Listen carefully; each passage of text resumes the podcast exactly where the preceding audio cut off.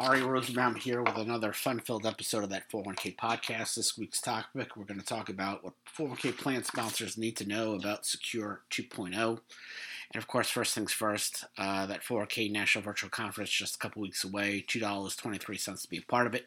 Go to that 401ksite.com for further information. April 14th, we'll be in Oakland. Uh, May 3rd, we will be in Detroit. We'll have some dates uh, also for the end of the year and whatnot. We'll try to do, you know, four to five conferences this year in 2023. We'll see how it goes with uh, sponsorship and plan providers being a part of it. Um, uh, we do have a guest in mind for Oakland, which we hopefully will announce very, very soon. Uh, the Oakland event uh, will have game tickets for that night against the Mets, and Detroit in May 3rd, we will also have that as well. So, uh, going back, um, Secure 2.0, um, you know, people, you know, people with practices wrote articles about what would be in the law, and I'm, you know, one of those ERISA attorneys that's a little bit busy, and I just like to write one, uh, you know, legislation is signed into law. I mean, you know, I remember when I first started back in the business in 1998, there was talk about Roth contributions, and that did come into play until EGTRRA in 2001. But, you know, it's funny with Secure 2.0. Uh, you know, it's a it's a build off of uh, Secure 1.0, and it's very few times. I, I can't recall ever seeing a time where there was a sequel to a uh, retirement law. EGTRRA was EGTRRA, GUST was GUST, and uh, Taxpayer Relief Act of '97, all that stuff. There wasn't a, there wasn't really a sequel, but um, here there is a sequel. Um, you know, it's funny. 2.0 people had questions because they were confusing Secure 2.0 with Secure 1.0 and PEPs and all that stuff. But uh, you know, in terms of sequels, um, always it's always a great topic for movies. You know, what are great sequels and what are not? And I think that uh, great sequels are very, very rare. Um, you know, where the sequel is just as good, if not better than the original. Probably count one hand how many, you know, sequels you have like that. If you exclude the Bond movies and, you know, maybe the Star Wars movies, um, you know, the two stand out probably Godfather Part 2, Terminator 2. Uh, of course, all the later Terminators got worse and worse and worse. Um, Dark Fate wasn't. Uh, Dark Fate was pretty bad. Genesis was even worse. But uh, you know, in terms of really bad sequels, Caddyshack 2, Smokey and the Bandit Part 3 really stand out to me because previous movies were really good. But uh, Secure 2.0, it's got a lot of good stuff, so it's not going to be a lousy sequel. A lot of good things out there for 401k plan sponsors and uh, we'll have you know probably an article and a podcast a few weeks from now about you know how 401k plan providers can deal with some of these nuggets of changes within Secure 2.0 that could certainly help their business. But one thing about Secure 2.0, big deal. Um, really pushing out automatic enrollment. And it's just hilarious to me because I remember when I first heard about automatic enrollment, I want to say it was 1999 when it was called negative election. I thought this was something out of communist Russia, communist Soviet Union. Uh, the idea that, you know, we will withhold people's um, salary, um, use it to goose up, in my opinion, the ADP test. And because there was no um, relief for fiduciaries. They would just park their money in a stable value or money market account where they would, you know, achieve no money, no earnings. But of course, that changed uh, with the PPA um, in 2006 Pension Protection Act, uh, allowing for automatic enrollment finally and giving that QDIA relief for plan fiduciaries so participants could um, be automatically enrolled and get some gains on, on, on those assets. Um, so Secure 2.0 takes it further and further, where all plans out there, if you start a plan after the enactment of the law, which was December 29th, 2022, uh, beginning in 2025, uh, these plans will be required to automatically enroll participants um, at, at, a rate of at least three, but not more than 10%. Obviously, participants can opt out. um, of the automatic enrollment. Um, so this this will be for all new plans as of 12 29 22 uh, excluding um, companies that have you know that have been in business for three years or less or employers with 10 or few workers. So there's that safety valve. Those plans will not have to be automatically enrolled but everybody else will be. And then as part of the automatic enrollment you got to give everybody the whole 90 days to withdraw and um, you know 90 days withdrawal there won't be that 10% excise tax. As part of that there will be automatic escalation. So again for these new plans coming into play uh, after the enactment of secure 2.0 which was december 29 2022 uh, in 2025 they will have to have automatic escalation 1% a year until at least 10% but not more than 15% Again, exceptions will apply for people who have 10 or less employees or businesses that have been in business for less than three years. Catch up contributions. Always been a big fan of that. I think that that was a great uh, avenue. Um, you know, I, am at that age. Uh, my wife's at that age. That little couple of extra bucks is great to put in. Um, I'll never forget. Uh, I, I, had a I had a boss um, who I, the one boss who I couldn't stand. Uh, I think most bosses I couldn't stand, but the one boss that you know was actually worse than Lois was the guy running a TPA shop, and he, again he was a miserable guy. Um, he would lose five dollars to save a dollar and be happy about it, and I'll never forget uh, when he proclaimed to me, "Oh, you know, uh, because catch up 50 or over within the plan year says uh, I'm going to my birthday's in December and I'll be eligible for catch up. And he was a guy who was going to turn 50. He looked like he was 70. He, he looked like he was 70 for like the last 15 years. But catch up, great deal. Um, as we know, people are age 50 or over. Uh, in 2023, you could put up 7,500 bucks back in. Starting in uh, 2025, individuals age 60 through thir- uh, 63 will be able to make catch, catch up contributions of up to 10 grand annually. Uh, and that index, you know, that limit will be indexed to inflation. Um, the problem is that after 2023, all catch up contributions for participants earning over $145,000 annually have to be made on a Roth uh, after tax basis, which, you know, uh, it's not fun. It's not fun or funny. And um, for those people who, who make over that, uh, if they want to participate in catch up, it's got to, you know, be through the tax aspect. They got to pay the tax up front. And speaking of tax up front, starting now, effective immediately, plan sponsors can amend their plans to permit plan participants to elect that matching and profit sharing contributions are made as Roth contributions, um, as long as they're 100% when contributed to the plan. What does that mean? I assume that means that plan participants could elect to immediately pay the tax on any after tax contributions, any matching and profit sharing those contributions were always tax deferred. If they pay, I assume if they pay the taxes up front, uh, then they can have that tax free treatment uh, upon retirement. I don't know how popular that will be. Uh, seems to be another record keeping headache, but it's there. Um, another build up of uh, Secure 2.0 off of Secure 1.0 that long time part time um, change where we have to require that plans allow these people to defer um, starting in 2024 that uh, period of time that three years of long term long time part-time employees will be um, will be switched off to two years uh, i'm sorry three years is 2024 two years will be in 2025 so we're just going to become eligible for that three years in 2024, and then the following year, that that three year period gets cut down to two in 2025. Next, building off of IRS ruling from a few years ago, uh, starting in 2024, plan sponsors will be able to match employee student loan payments with matching payments to a retirement plan account. Um, plan sponsors will able to rely on the employee to certify how much their loans loan amounts are. I don't know how popular that they will be.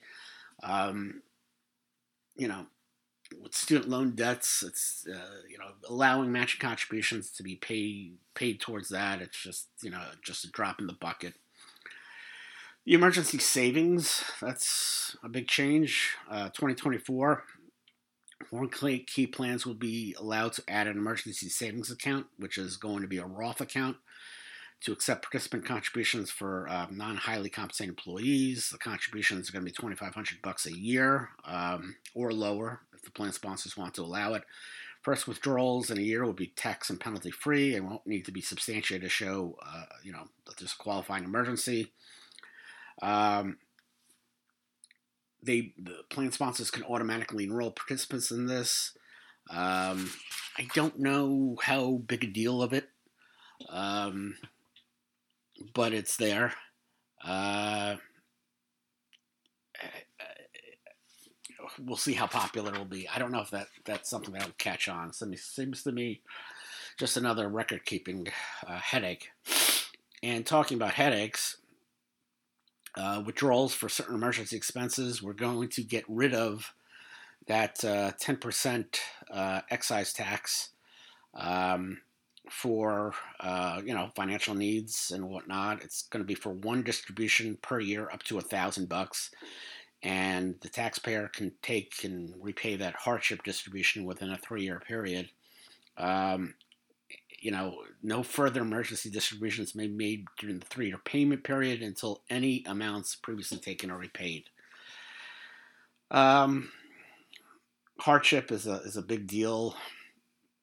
I don't know if a tax free distribution of a thousand bucks will do it for people. I still look at hardship distributions every day, and um, typically people's hardships extend far greater than a thousand bucks. I mean, these days, medical expenses, uh, casualty losses, and all that stuff, it's well within a thousand bucks. But it's it's there.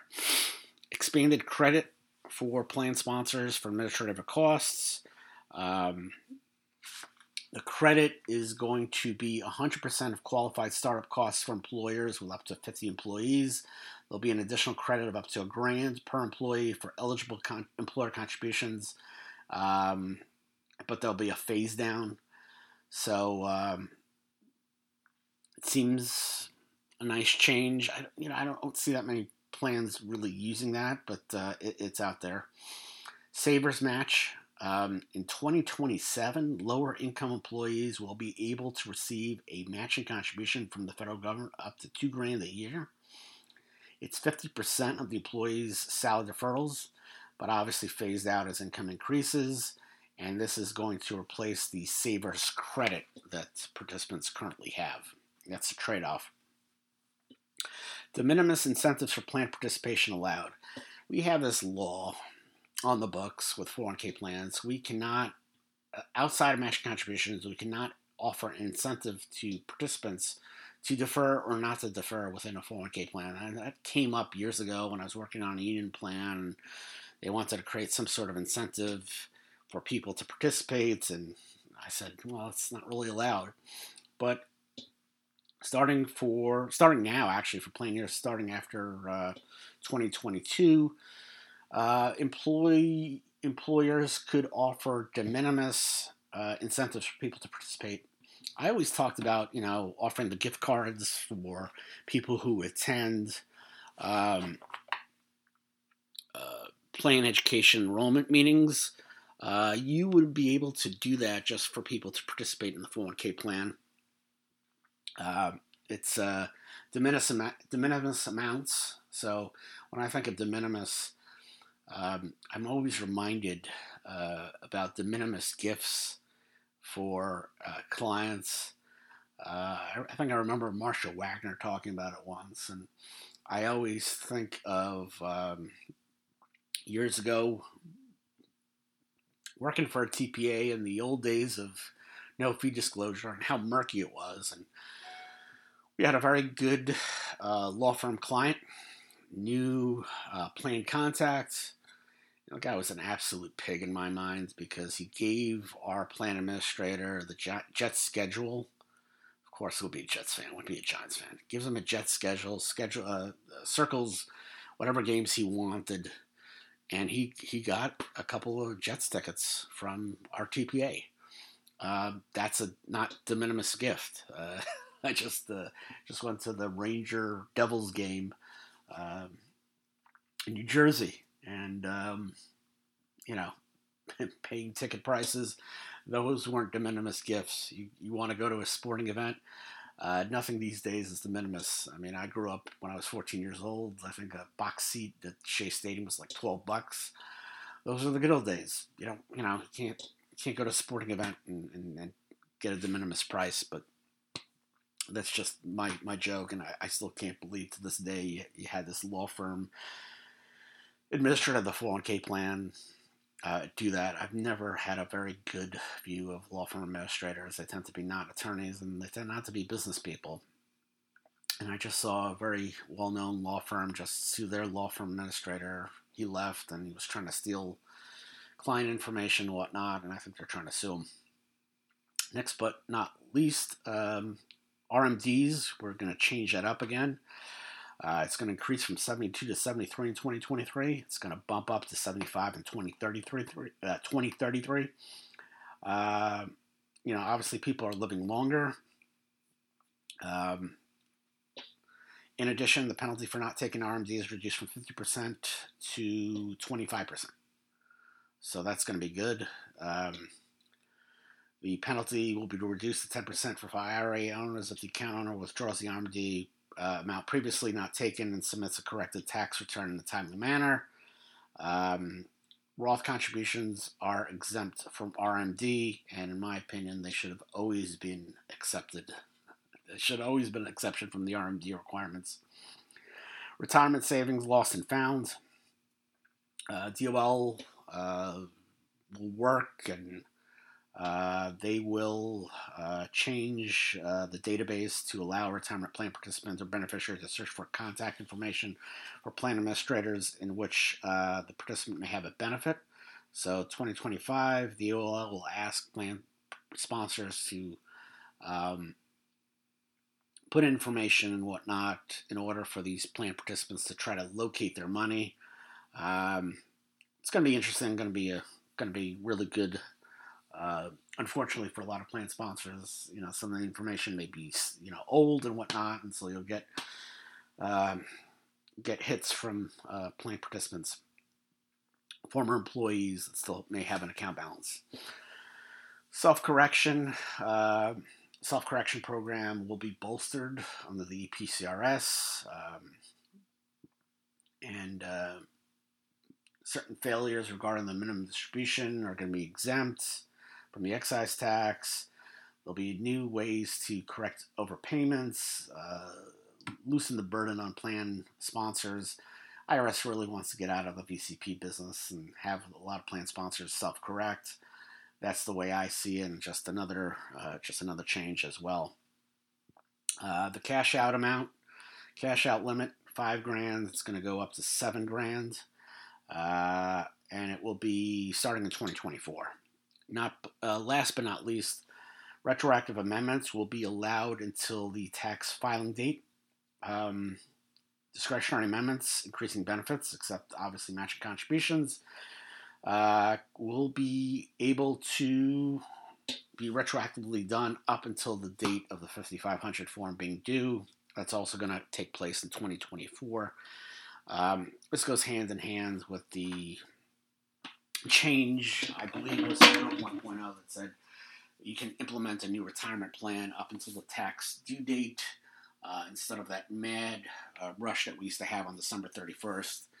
When in the old days we would sit in our office till 12:31 for anybody who wanted a DB plan, and I can always remember uh, former politician's girlfriend setting up a defined benefit plan on December 31st, and seeing my boss shake as she was signing the plan. Um, but uh, those days are, are, are, finally gone. Um, you know, I knew TPAs that would charge extra for that mad rush for December 31st because, you know, listen, it's uh, quite uh, quite the tensest. But uh, that that uh, that's a nice another change, and we'll see how it goes. I mean, um, there's a lot of things there I like. I don't like the catch up being forced to be a Roth contribution because I still think people making $145,000 who live in a big city like New York or Boston or San Fran uh, they're not highly compensated employees in my mind. Um, that's the negative trade off of it. But, um, you know, when it comes to tax legislation, there's always these trade offs that we have to make. Um, we have to pay for certain things, and the idea is if we have catch ups paid on an after tax basis, it's going to help the government out with receipts. But uh, uh, again, go to that 401ksite.com for further information on all our live events. Um, that 401k National Virtual Conference, two bucks twenty three cents to be part of it. Just happening in a couple weeks, and um, hope you tune in for another episode of that 401k podcast. Thanks. Bye.